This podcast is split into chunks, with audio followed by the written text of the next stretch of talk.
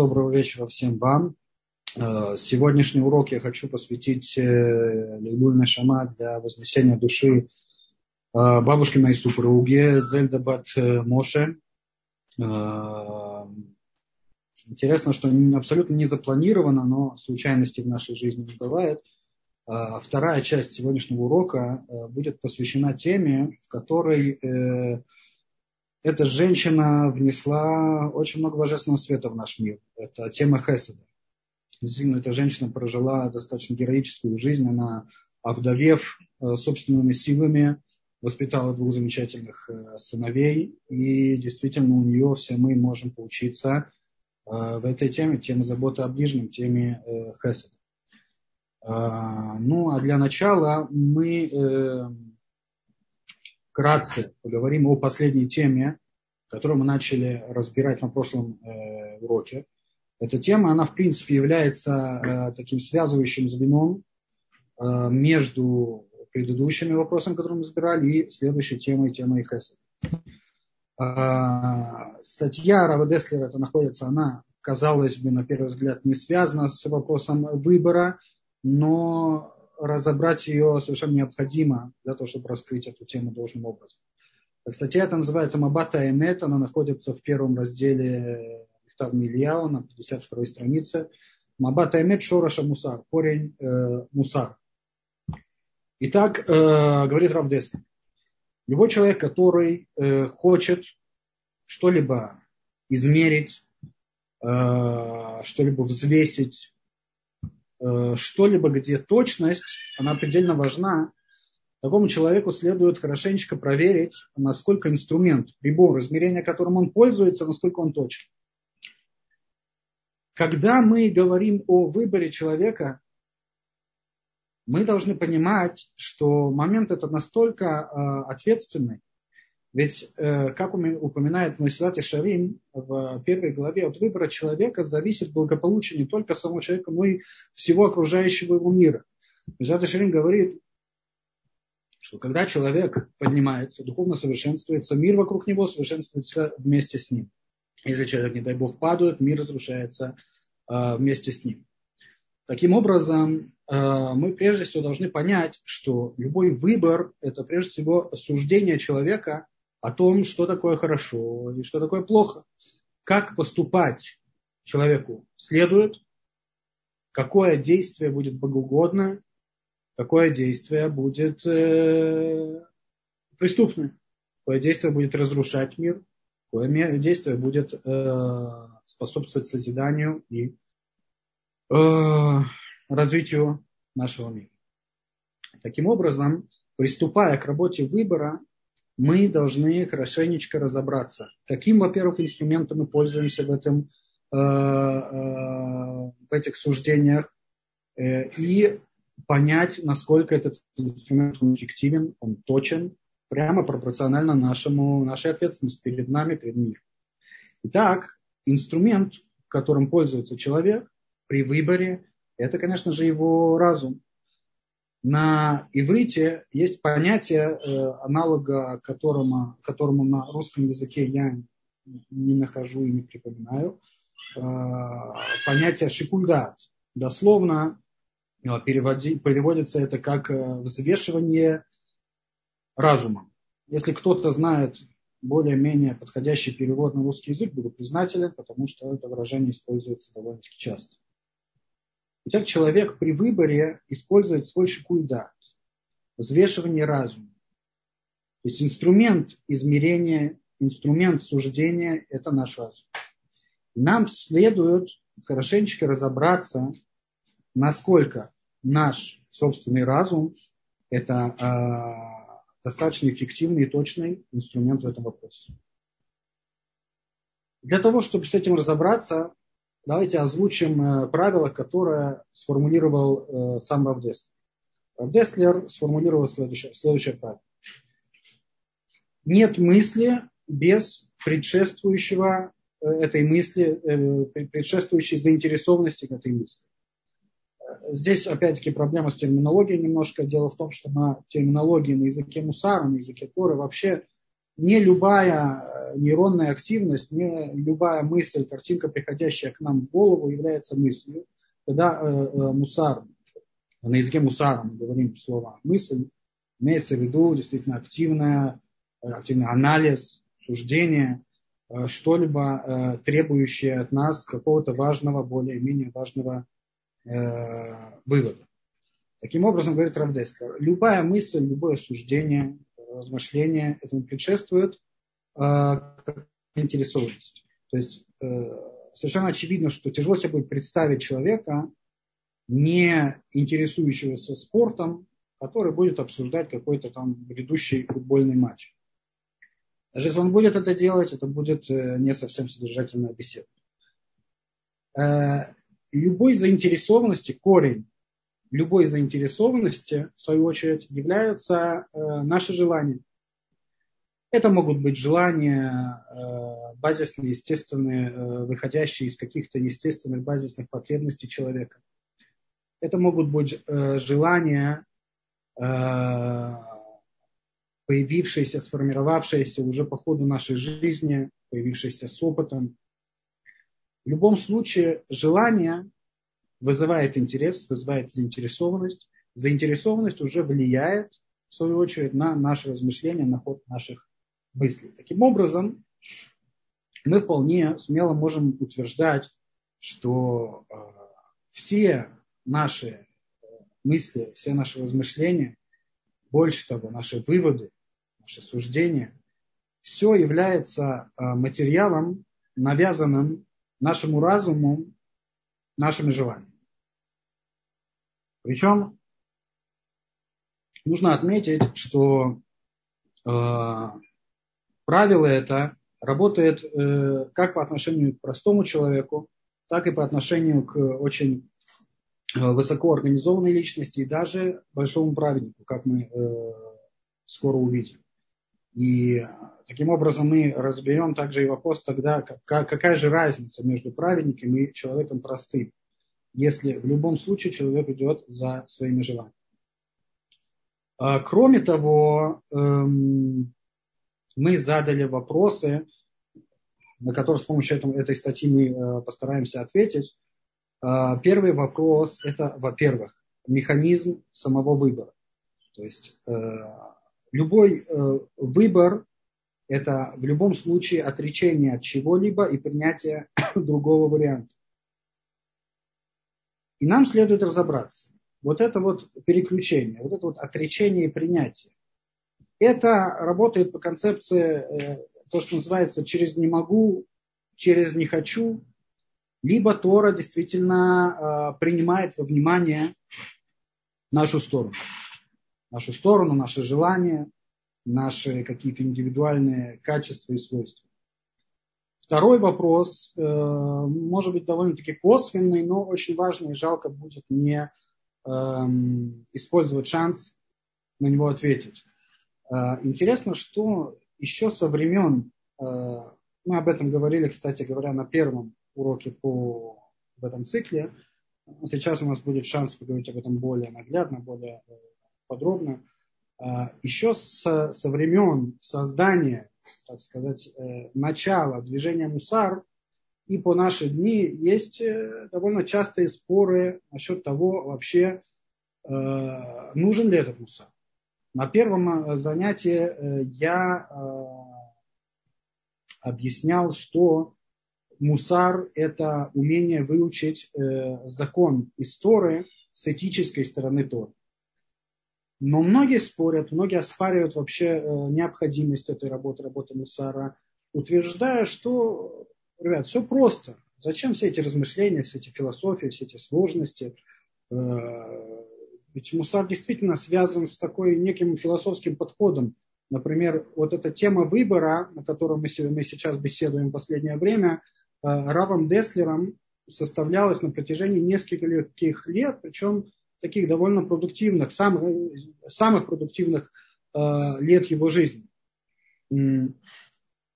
Два года, по-моему, если не ошибаюсь, составлялась статья в несколько страниц. Это довольно трудоемкое занятие. Многие спрашивают, зачем это нужно. Есть Шулхана есть законы, есть обязанность эти законы выполнять. Пожалуйста. выполняй. Зачем нужны все вот эти вот размышления? На этот вопрос мы тоже попытаемся ответить с помощью вот этой вот э, статьи. Итак, э, насколько наш разум инструмент точный, насколько можем на него полагаться. В Торе есть закон, закон истории, закон о э, взятках. Запрет взятку принимать и запрет взятку давать. Все это мы обсуждали уже в конце прошлого урока, но я вижу необходимость об этом еще раз поговорить, чтобы соблюдать э, целостность идеи. Итак, есть запрет принимать взятку и запрет взятку давать. А, в Гмаре, в Ктубот, 105 страница, Рове задает вопрос, в чем смысл этого закона? Раша поясняет, что вопрос заключается в том, что Рове интересуется, Рове пытается разобрать, почему есть запрет давать взятку даже человеку, то есть чтобы человек, который он прав по суду, ему полагается Э, выиграть этот суд. Почему даже ему запрещено давать эту взятку? Тора объясняет, что когда человек принимает какое-то добро, какое-то одолжение, благо от ближнего, между ними происходит сближение. Это сближение приводит к, фигурально выражаясь, тому, что они становятся одним целым в какой-то мере. Они становятся одним целым. Человек, получивший благо от ближнего, он чувствует э, этого человека как часть его самого.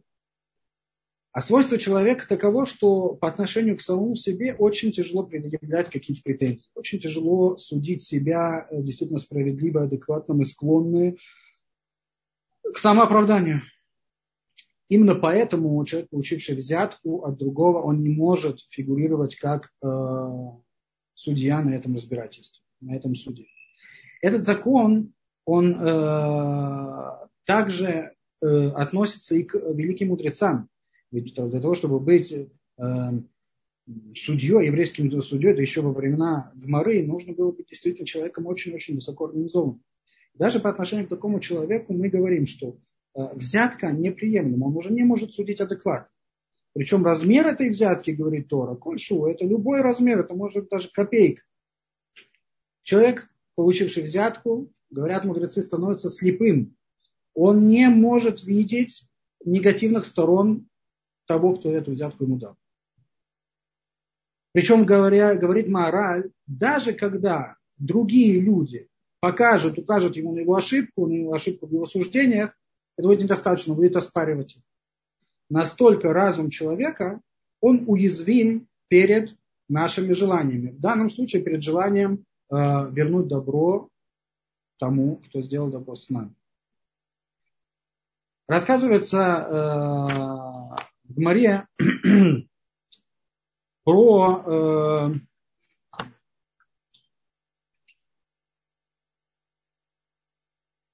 про великого Тану, великого праведника Раби Ишмаэля, Э, это находится в Гмаре Тувот, 105 страница, опять-таки, э, рассказывается, э, что у него был такой случай. К ним, у него был работник в его поле, который приносил ему каждый четверг, допустим, приносил ему фрукты с его собственного поля, фрукты, которые ему по праву, по закону принадлежат. То есть его фрукты его, с его собственного поля. Этот работник приносил ему как плату. Случилось как-то, что этому работнику потребовался судья. У него было какое-то разбирательство со своим товарищем, ему нужен был судья. Он пришел к Раби Ишмаэлю, а, пришел на день раньше, чем обычно он приносил фрукты, для того, чтобы пригласить его, попросить его прийти фигурировать в качестве судьи на этом разбирательстве.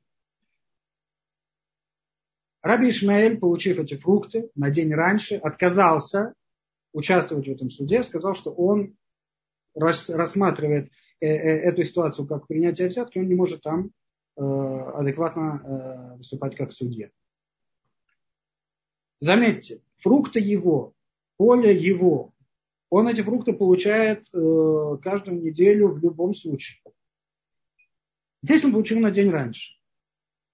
Раби Ишмаэль, великий праведник, который точно знал, как работает душа человека, как работает разум человека. Он хорошо-хорошо вникал в тонкости того, как работает разум человека. Он понял, что даже такой тонкий момент может повлиять на наши суждения, может повлиять на его суждение в том суде. И действительно, он сделал эксперимент. Когда этот суд имел место быть, он пришел э, на место, на место суда э, и там вокруг ходил, подслушивал, слушал раз, э, значит, то, как разбиралось это дело, и поймал себя на том, что он буквально молится. Он говорит, Оливай, вот бы этот мой работник сказал бы такой-то и такой-то довод, тогда бы он выиграл суд. И Раби Шмаль сказал, что если даже в такой тонкости, если даже в такой мелочи э, дела обстоят так, разум человека становится э, настолько уязвим, настолько логика его извращается, он сказал, он признал, насколько это страшный и важный момент, э, вот этот запрет э, получения взятки. Еще пример также из Торы, из законов Торы, также связанный с судом, запрещено судье выслушивать одну из сторон до того, как э, придет другая сторона и сможет возразить на доводы этой первой стороны. Это запрещено делать судье, и также это подсудимому запрещено также э, высказывать эти свои доводы без того, что вторая сторона присутствует. Это известно всегда, когда вы звоните какому-то раввину, приходите посоветоваться с раввином на вопросы денежные, Рав вам всегда скажет, извините, пожалуйста, пока не придет вторая сторона, я не могу рассматривать это. Почему? Почему это происходит? Это связано также с э, базисной потребностью человека. Есть базисная потребность человека, э, стремление к безопасности, стремление к комфорту. Есть стремление к безопасности и комфорту, связанное с материальной стороной жизни. Э, это стремление к э, заработку, к стабильности, здоровью, безопасности. Есть стремление в том же русле э, в более духовных слоях существования человека. Человек для того, чтобы чувствовать себя в безопасности, комфортно, духовно, человек должен чувствовать близость к Творцу. Для того, чтобы чувствовать близость к Творцу, человек должен чувствовать причастность к истине. Поэтому происходит следующее. Когда человек приходит к каким-то выводам, он с этими выводами согласен, он принимает их, даже если это никак не отражается на его жизни, карьере, как в данном случае, а, приходя к каким-то выводам, человек уже, ему уже довольно-таки сложно от них отказаться потому что он уже почувствовал какую-то причастность к, по его мнению, истине, отказаться от этого, это для него ощущение опасности. Поэтому э, Тора ставит перед нами закон, нельзя судье выслушивать одну из сторон, прежде чем придет другая сторона. Почему? Потому что судья примет какие-то, придет к каким-то выводам, выслушать только одну из сторон, и потом уже отказаться от них ему будет очень тяжело, и несмотря на то, что перед ним выложат выводы другой стороны, он, ему уже это будет э, э, выбрать довольно-таки тяжело. Э, выслушать и принять эти выводы будет ему довольно-таки тяжело. Таким образом, приведя примеры из Торы того, насколько наш разум уязвим перед нашими желаниями, мы таким образом можем ответить на вопросы, поставленные в начале. Первый вопрос. Механизм выбора. процесс выбора. Это насильственный процесс через «не хочу». Это отмена, аннулирование своей стороны, игнорирование своей стороны и через «не могу» и через «не хочу» выбор правильного, либо Тора принимает нашу сторону. Вопрос, ответ очевиден. Здесь вообще нет такой опции, такой возможности через «не хочу». Нет ничего, что устоит перед нашими желаниями. Наш разум всегда пойдет по пути «я так хочу». Причем, как мы видим, и у, у великих праведников, и у высокоорганизованных личностей это также э, имеет место быть, также все работает абсолютно как и у простого человека. Против наших желаний мы пойти не можем. Таким образом, мы смело, мы смело можем сказать, что Тора, да, принимает нашу сторону, Тора хочет, Тора требует от нас, чтобы мы работали с этой самой стороной. Возвращаясь к э, теме выбора, нахождения точки нашего выбора, мы еще раз подчеркиваем, насколько этот момент важен. Это то, что Тора от нас требует. Тора требует от нас найти именно нашу индивидуальную личную точку выбора, именно с ней работать, а по-другому никак. Против наших желаний, против наших каких-то личных свойств мы пойти не можем. В чем таким образом разница между э, праведником или простым человеком? Разница проста. Разница в уровне наших желаний. Разница в тонкости наших желаний. Разница в том, какие желания у нас доминируют. Из каких сфер эти желания, какого духовного, с каким духовным уровнем они связаны. В этом вся разница между праведником и человеком простым. Таким образом, мы также можем утверждать следующее. Вопрос работы над повышением точки выбора – это вопрос повышения уровня наших э, желаний. Косвенный вопрос, который мы задали по этой теме насчет, э, необходим ли действительно мусар. Сказали, я привел доводы тех, кто спорят, оспаривают вообще необходимость этой работы, работы мусара. Мол, э, есть шулханарух, есть закон, зачем философствовать? Бери и делай. Ответ тоже очевиден. Невозможно просто взять и сделать. Если уровень наших желаний, он не подвергается какой-то работе, какому-то совершенствованию, то можно биться головой об стенку очень долго, пытаясь поступить правильно, этого не будет. Максимум, на что мы можем рассчитывать без мусара, это то, что на предыдущих уроках мы назвали э, имитацией, имитацией уровня не своего. И, как я объяснил подробно, это э, дело не, не, не долговременное и приносящее в итоге одни только расстройства. Теперь, э, отсюда мы, в принципе, уже можем начать новую тему, обещанную э, мной тему. Э, это новая тема, но она напрямик связана с тем, о чем мы говорим здесь, с темой выбора. Рав Деслер это, этому моменту, этой связи посвящает очень интересную и важную статью, о которой мы поговорим. Тема Хеседа. Хесед – забота о ближнем. Забота о ближнем. Забота о ближнем, по мнению Рава Деслера, это не только сама по себе э, какая-то похвальная черта, качество человека, богоугодное, красивое и гармоничное качество человека. Равдеслер предлагает рассматривать э, вопрос Хеседа еще и как обязательное условие и залог систематического повышения уровня наших желаний, соответственно, уровня нашего выбора и, соответственно, как мы сказали на предыдущих уроках, э, всего уровня, на всего нашего духовного уровня. Мы сказали, что только лишь выбирая, производя вот это вот действие, которое, под которым Тора имеет в виду э, выбор, только производя это действие, только тогда мы действительно духовно растем. Во всех остальных случаях это либо имитация, либо топтание.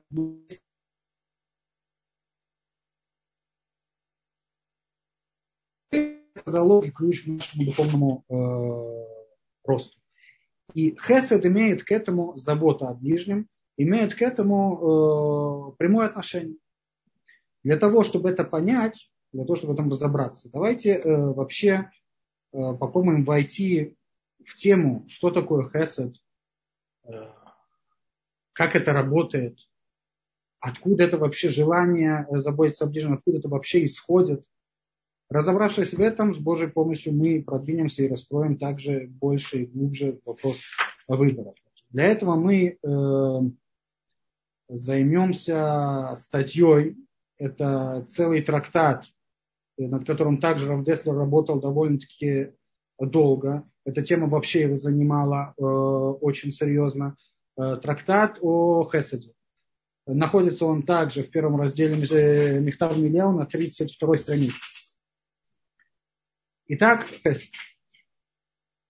создавая человека, Всевышний заложил в него потенциал созидания. Потенциал дарования, что есть созидание. Созидание это дарование э, жизни, дарование возможности существовать. На Лашона это называется на языке Мусара, Кабалы, это называется Коаханетина. Потенциал, потенциал э, прямой перевод давания. По-русски не совсем правильно звучит, но условно будем пользоваться этой терминологией. Потенциал давания. Коаханетина. Это базисный, фундаментальный потенциал, сила человека, данная Всевышнему, благодаря тому, э, э, данная Всевышнему человеку, благодаря тому, что человек создан по образу и подобию Творца. По образу и подобию того, кто дарует жизнь всему живому, всему живому, кто э, осуществляет, создает всегда и постоянно этот мир. Мы, будучи созданы по образу и подобию Творца, также имеем данную им вот эту вот самую наклон, склонность, э, стремление давать и э, созидать производная от этой склонности, от этого потенциала, выражение, реализация этого потенциала, она э, рассматривается в таких вещах, как э, желание человека быть полезной частью общества. Любой человек, даже в наше эгоистичное поколение, любой человек стремится быть полезной и значимой частью общества. Любой человек хочет занять свою нишу, где он сможет реализовать себя, дать от себя, от своих талантов ради общего благополучия и развития общества, мира. Также это может выражаться в стремлении, опять-таки, базисном, фундаментальном стремлении человека э, создавать семью, жениться, производить потомство, стремление э, быть другом, иметь друзей, Э, стремление дарить, стремление создавать. У каждого человека, в зависимости от его талантов, от его наклонностей, у любого человека есть наклонность, стремление создавать. Если это человек творческий, то в творчестве он будет выражать это э, свое стремление э, и так далее. Каждый человек со своим складом, он будет искать этой возможности. Противовес этому. Всевышний дает человеку также и потенциал разрушения. Потенциал на иврите, опять-таки, на Лашона Кодыш, это звучит как коах ханетила. Дословный перевод – это сила, потенциал забирания. Я бы перевел это как поглощение. Забирать можно по-разному. Поглощение имеется в виду, когда мы аннулируем что-то.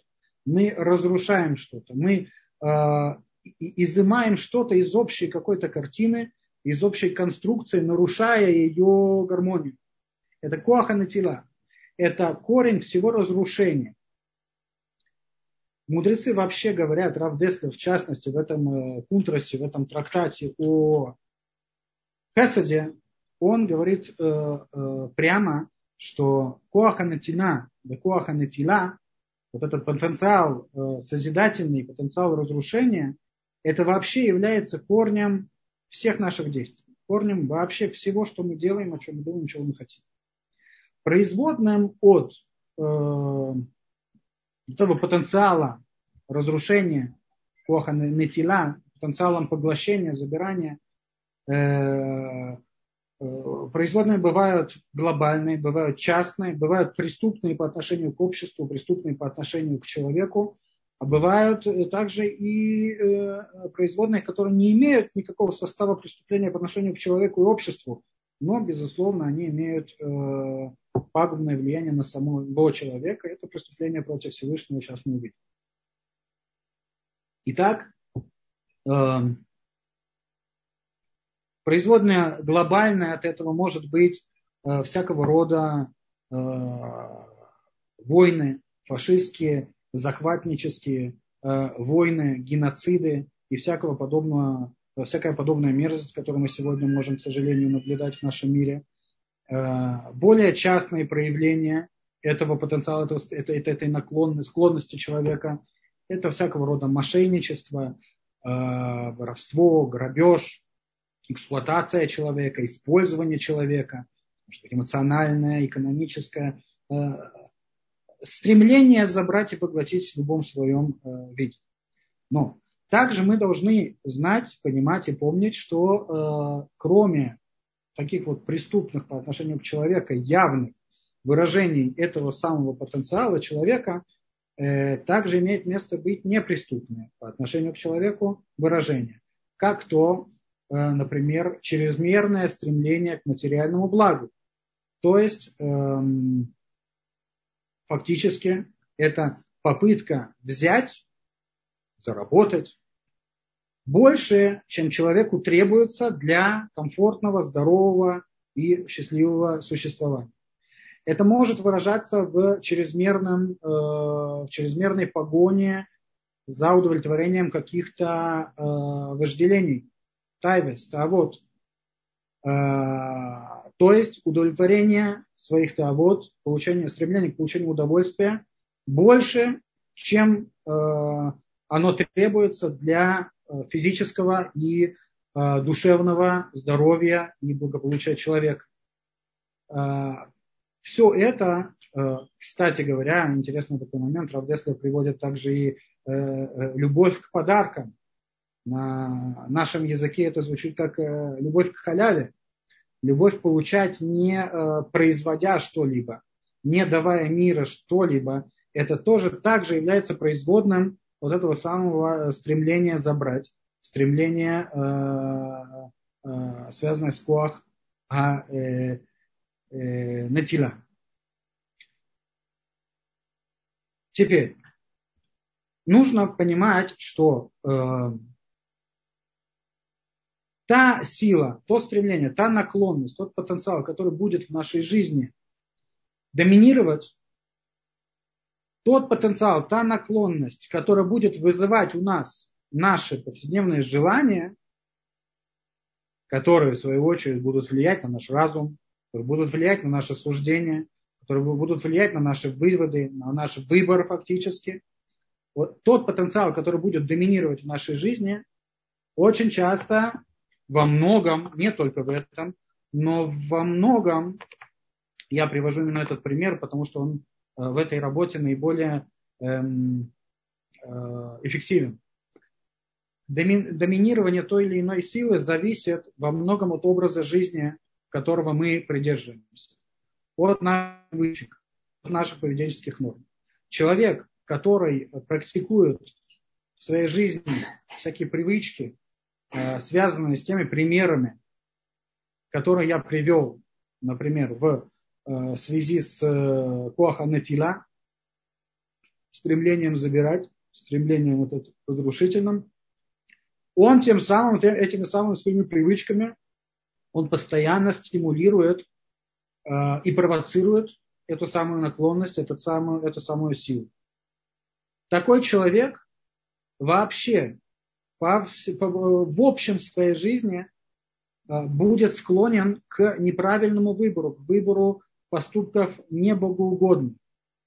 Вообще мы по собственному опыту даже можем вспомнить людей, которых мы знаем. Люди, склонные к эгоизму, а именно эгоизм это обобщающее понятие, которое э, э, определяет вот эту самую, э, этот самый потенциал на тела, забирания, разрушения.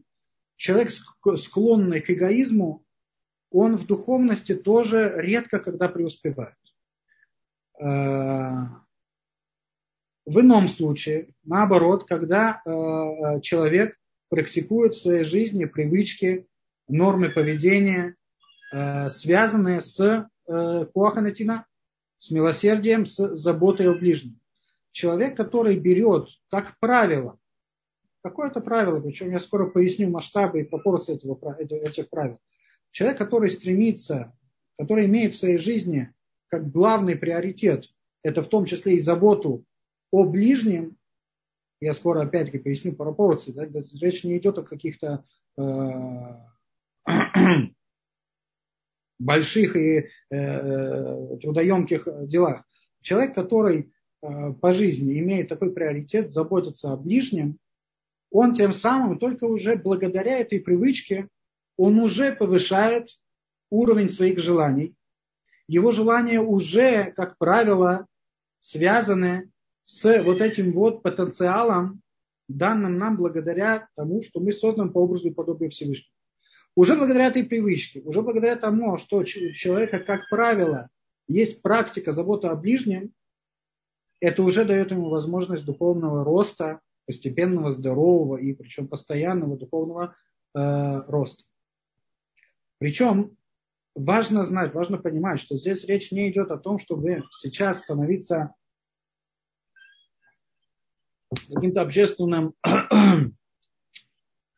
каким-то общественным э, активистом, э, сканом, как э, есть у нас такое выражение, человек, который занимается каким-то решением общественных а, проблем. Для этого, для этого не нужно ехать в Африку и спасать голодающих африканских стран.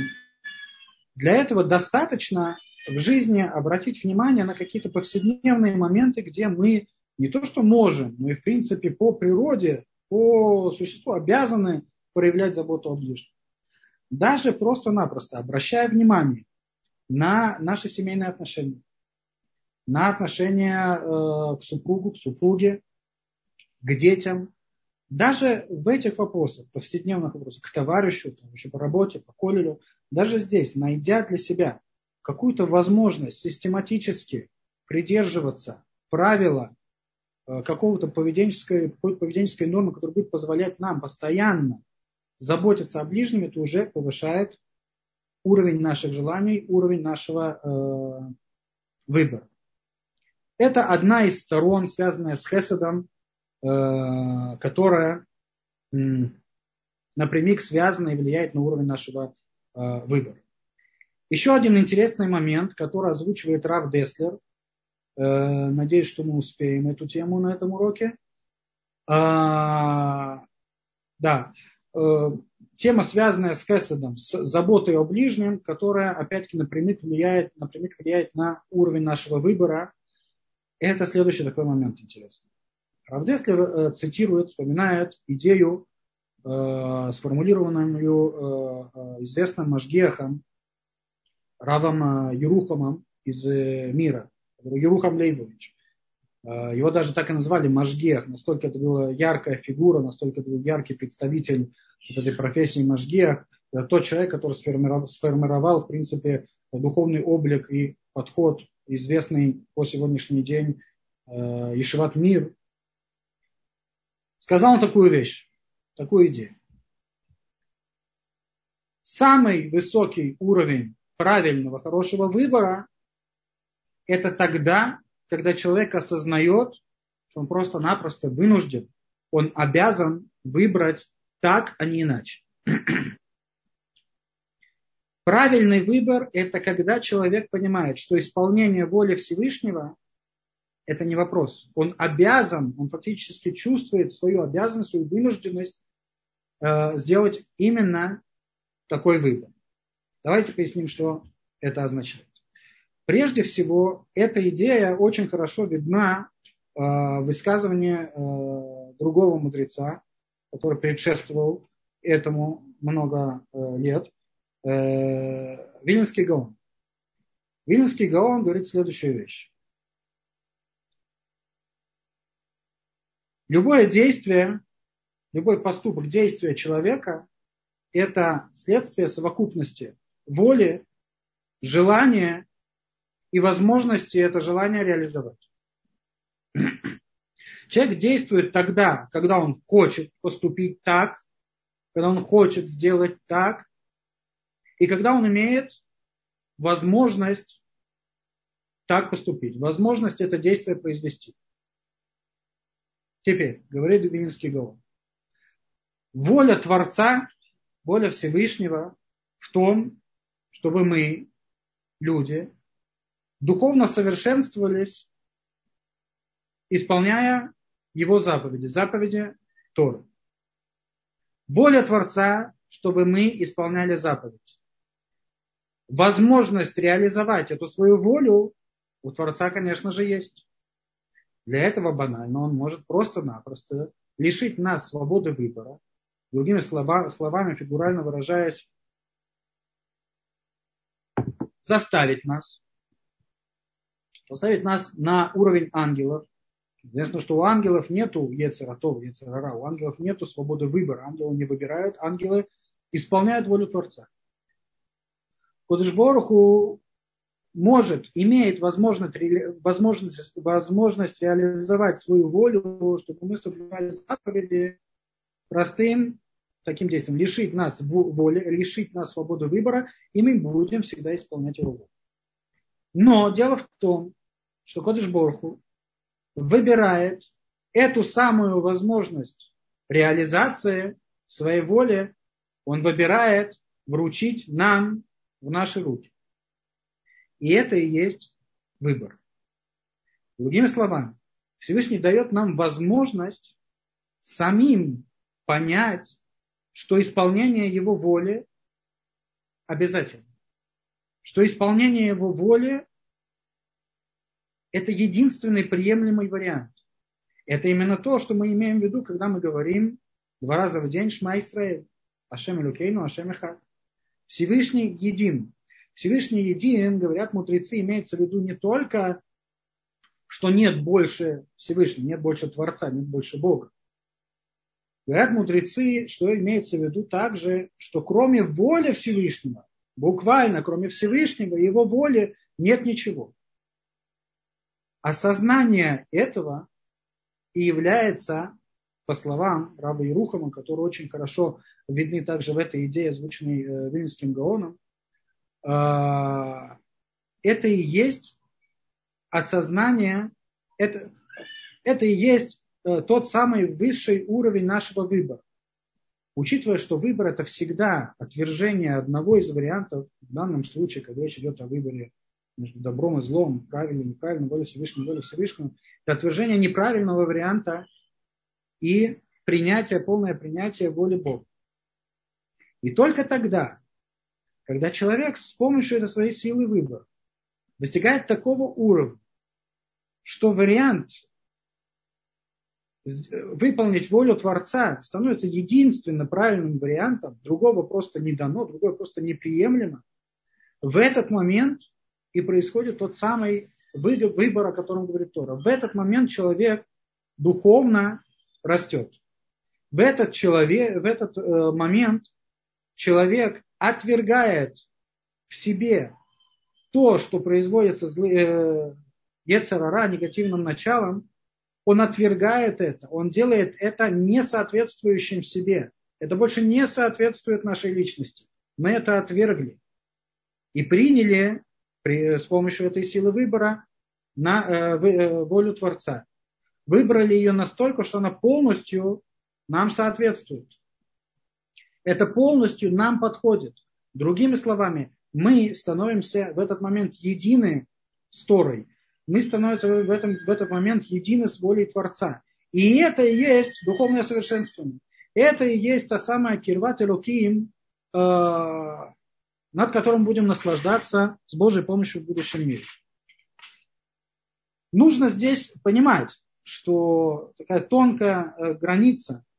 Есть э, осознание вынужденности негативное. Э, человек, встречающийся, не дай бог, с вооруженным грабителем и не имеющий возможности для самообороны, он понимает очевидную вынужденность расстаться с своими деньгами. Он это делает, то, что называется, добровольно-принудительно. Он хочет этого делать, он хочет это сделать, поскольку жить хочется.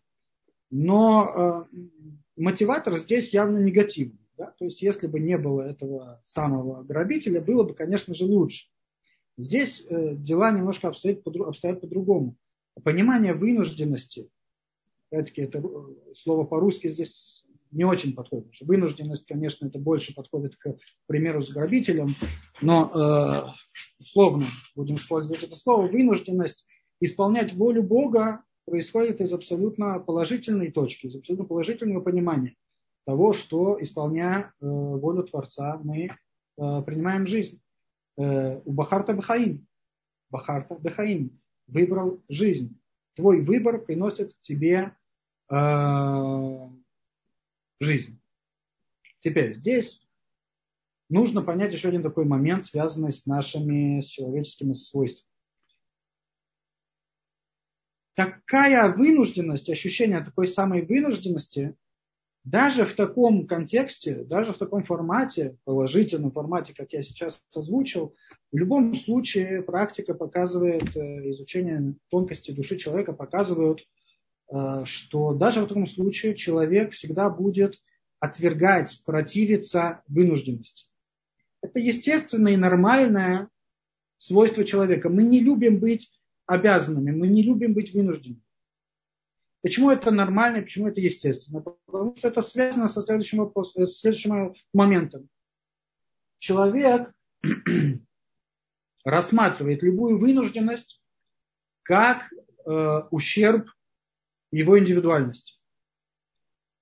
Другими словами, приведу, во-первых, яркий пример жизни, с которым сталкивается каждый человек, э, показывающий, как это работает – это психология мужчины. Психология мужчины в повседневной жизни дома. Любой мужчина, любая, надеюсь, э, замужняя женщина знает, что мужчина не выносит, когда ему указывают, что делать, когда э, от него требуют. Мужчина не выносит того, что называется на бытовом языке, когда его пилят. Когда женщина требует починить окно, сломанное уже как месяц, требует, наседает, то, что называется, пилит, мужчина будет только раздражаться, злиться, оттягивать этот момент этой работы. И даже когда он наконец-то к этому приступит, он будет делать это без особого энтузиазма и с кислой миной. Но при этом достаточно женщине включить режим выпеченной губки и э, технологию «хочу-хочу», мужчина сразу, распрямляя плечи, стремится, стремительно исполняет ее волю и делает все, что нужно. Либо когда мужчина по собственной воле, из-за собственных каких-то чувств чувствует, что вот сейчас, починя, починив это окно, э, он тем самым показывает себя героем, хозяином дома, он реализует свой э, мужской, мужской потенциал, мужской, мужские склонности, мужчина будет делать это с большим энтузиазмом. Почему? Потому что это соответствует его сути, соответствует его сущности, соответствует этой самой э, мужской индивидуальности. Требования не соответствуют. И поэтому это вызывает э, такой эффект. Человек, который стоит перед какой-то обязанностью, вынужденностью, у него задается внутренний вопрос. Подождите.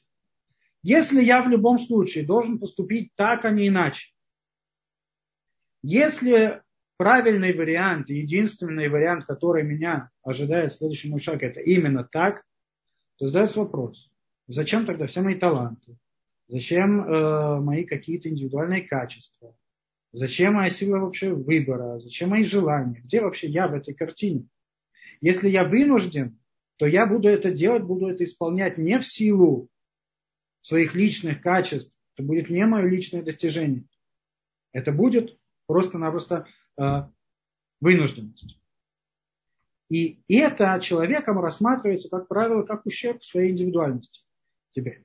Но дело в том, что наряду с тем, что мы все признаем и понимаем и верим, что кроме воли Бога в этом мире ничего нет, в этом мире все принадлежит Богу, Вместе с этим фактом и признанием этого факта мы также должны признать, что Бог создал нас именно что индивиду, э, индивидуум. У нас есть индивидуальность.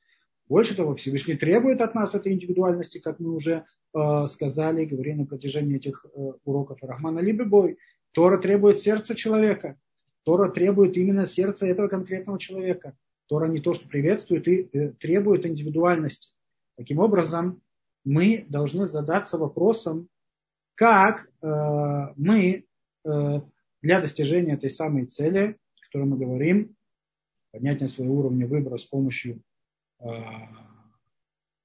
хеседа, мы должны э, задаться вопросом, как э, мы можем разрешить э, это самое противоречие, якобы противоречие между фактом нашей индивидуальности и между тем, что мы должны дойти до того, что нету ничего, кроме воли Творца. Нету ничего, кроме воли Творца. И между нашей индивидуальностью. Как разрешить эту самую, это самое противоречие? И здесь Рав Деслер дает нам очень такой интересный метод, очень интересный совет, как можно на ментальном, на духовном, на психологическом, на, э, на уровне привычки э, это самое противоречие убрать. Говорит Равдест. Когда человек становится частью, активной частью какого-то общества, когда человек ставит перед собой цель заботы о ближнем, происходит следующее. Любая, забота о ближнем, любой хесед, он подразумевает под собой прежде всего желание, стремление поступить правильно. Желание быть полезным обществу, быть полезным другу, быть полезным дома, семье, детям, жене. Это желание творить благо это желание поступить правильно. Это желание сделать так, чтобы было хорошо. Это желание не забрать, разрушив конструкцию и гармонию, а наоборот желание дать, желание созидать, желание э, способствовать этой самой гармонии и э, э, благополучию. Это обязательное, обязательное условие для того, чтобы человек действительно мог заботиться о ближнем и делать хесед. Конечно же, человек э, существо очень изворотливое, и даже в этих вопросах, вопросах Хеседа, вопросах заботы о ближнем, человек и здесь может найти э, возможность э, привязать это к тому самому потенциалу забирания, разрушения. Есть такие понятия неприятные, как террор любовью, шантаж любовью и заботой. Э, но мы сейчас говорим о настоящем, о искреннем, о искреннем, о искреннем желании помочь, о искреннем желании э, давать и быть полезным ближним. Да. Человек, который э, заботится о ближнем, это обязывает его поступать правильно и привыкать к тому, что его приоритетом, главным, первостепенным приоритетом является поступить правильно, чтобы было хорошо. В отличие от человека, склонного и практикующего, Э, эгоизм. Человек, практикующий эгоизм, э, в отличие от человека, практикующего заботу о ближнем, его главным приоритетом является получить здесь и сейчас то, что я хочу в данный момент. Причем не всегда, а точнее сказать, очень редко с поправкой на правильно, неправильно, богоугодно, не богоугодно. Чаще всего, как говорит Равдеслер, как говорит, говорят все мудрецы Мусара, человек, идущий за вот этим самым потенциалом, наклонностью забирать, это шореш, это корень всей тумы, всей духовной нечистоты, это корень всех преступлений человека, всего зла, который можем наблюдать э, в нашем мире. Таким образом, мы, э, в принципе, понимаем смысл того, что сказано нашими мудрецами, Камоха, Заклаль Гадоль Батура. Люби ближнего как э, себя самого. Это главное правило Тора. Все остальное, говорит Гмара, говорят мудрецы, это уже комментарии на этот самый главный э, закон. Это уже разбор этого самого э, закона. Таким образом, с помощью этих интересных статей Рава Деслера мы понимаем новый смысл в этом изречении э, мудрецов. Таким образом, на сегодня мы подходим к концу. Э, благодарю за внимание и желаю вам всем успешно реализовывать эти все интересные идеи этих великих э, мыслителей. Огромное вам спасибо, Квадарав, за потрясающий урок. Вопросы у меня есть точно. Я вижу, э, Ирена тянет руку. Ирена, мы хотим услышать ваш вопрос. С удовольствием будем рады. Если это не по ошибке, конечно, поднятая рука. Ирена, у вас, у вас микрофон включается. Нет? Нет, наверное, это по ошибке была поднята рука. И тогда от себя позволю задать такой вопрос. Говорит ли Рав Деслер о разрушающей силе Хеседа, или мы сегодня уже не успеем говорить? То есть я поясню. Бывают люди, которые очень хотят заботиться, но этой заботы столько, что просто вот, ну, можно задохнуться. И любой хесед уже может, может превратиться в буру, если можно так сказать. Что это говорит об этом Рав Деслер? исходя из того, что Равдеслер э, озвучил в этих идеях, мы можем э, сделать следующий вывод, что действительно э, это то, что, в принципе, я назвал понятием террор любовью. Это действительно, когда человек внешне делает какие-то действия, э, внешне ведет себя э, так, будто бы он заботится о человеке, будто бы он э, проявляет внимание человеку, но на самом деле корнем этого стремления, корнем этих действий является действительно тот самый корень разрушительный, о котором он говорит. Э, это не называется разрушительной силой Хеседа, это просто-напросто называется не Хеседом, это называется забиранием.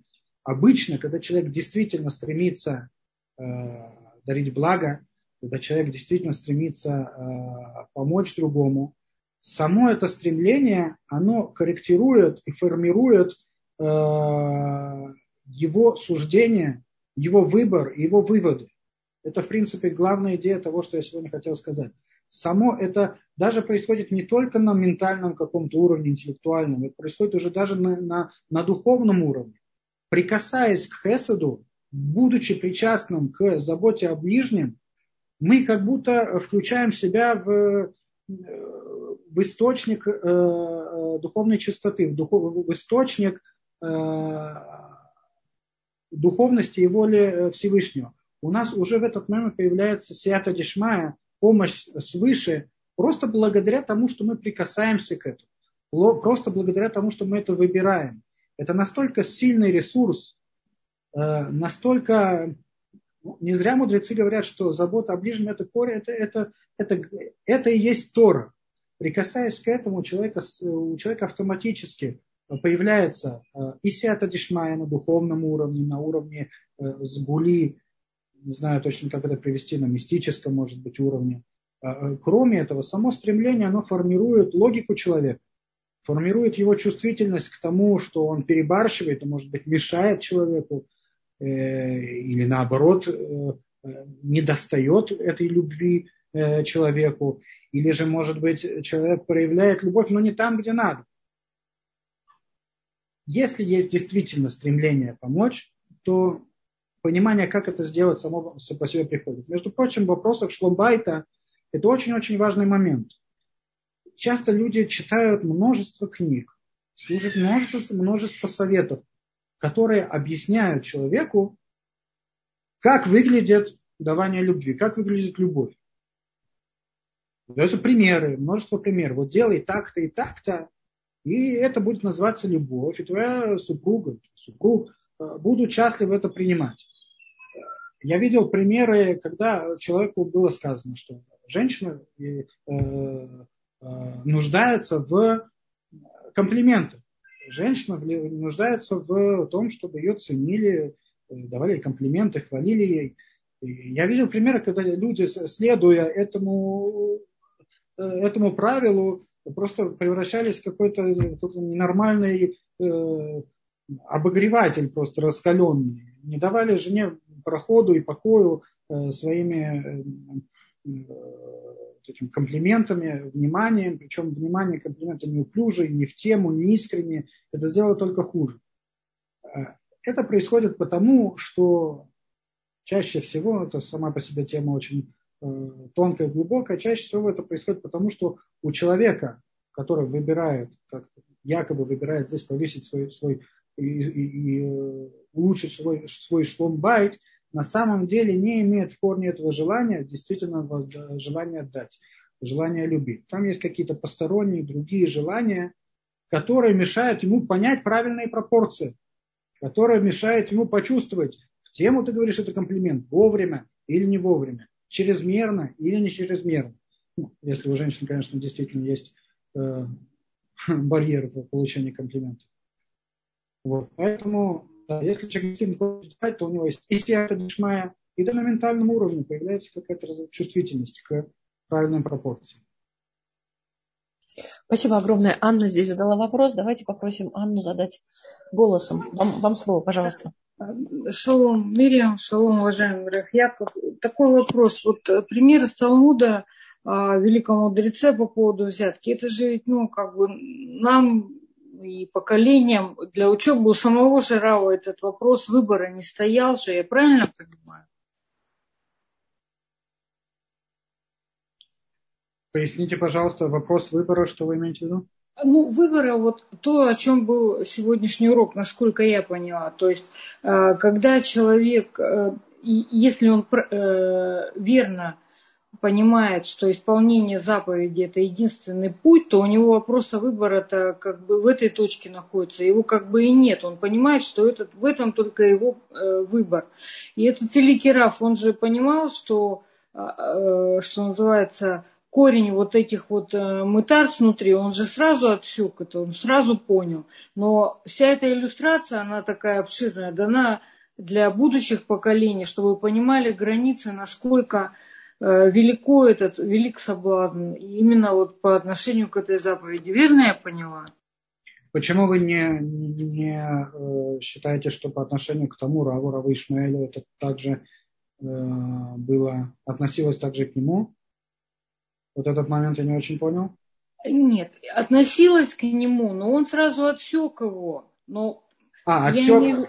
отсек он что? Отсек он... Э, отсек вот, э, вот этот момент, что он почувствовал э, очень... Он великий раб был, он почувствовал сразу, что откуда корень этого, то есть что он оправдывает того его арендатора, и все, он сразу понял, в чем дело, это же, то есть у него не было как такового выбора. Он просто, ну, потому что он сразу понял, что это. Ну, я так понимаю, может, ошибочно. Извините, что так долго. Не, ничего страшного, замечательно. Замечательный вопрос. Очень хороший вопрос. А, дело в том, что заслуга того Урава была в том, что он своевременно отказался участвовать в этом суде. И он сам о себе свидетельствовал, что если бы он поучаствовал в этом суде, это он бы не смог уже отсечь от себя э, неправильные суждения. Верно, но он это сразу понял, откуда вот эти вот, то есть его это желания. Силы, да. он, он нашел в себе силы сразу э, предупредить этот момент. Ну, то есть фактически э, его уровень был такой, что выбора-то и не было, его знания настолько были глубокие, что он сразу четко и ясно на уровне разума, потому что взятка ослепляет, когда ты тянешься сердцем, я так понимаю. Да, но при этом сердце тянется всегда, когда есть взятка. Это Тора это говорит как факт. Если есть взятка, то сердце по-любому будет э, тянуться за этим.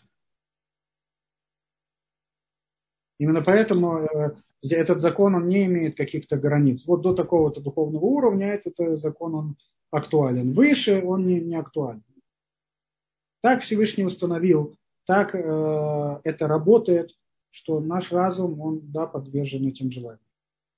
Больше того скажу, чем выше уровня человек, э, тем больше его зависимость от этого, тем больше его подверженность этому э, искажению. Потому что э, чем человек менее возвышен, тем он более груб и невосприимчив к добру, которое с ним делается. Чем человек более грубый, тем ну, взятку давай, не давай, а он попросит еще, а на суде не оправдает. То есть это наоборот, даже показатель какого духовного уровня, что настолько мелочь, что он сделал, он принес ему собственные его фрукты, собственно его это, сада. Они ему полагались. Единственное, что он получил, это на день раньше он получил. И вот как раз благодаря его тонкости восприятия, его тонкости акрата то, благодарности, вот как раз благодаря силу его уровня он был настолько в опасности. Может быть, другой человек даже не заметил,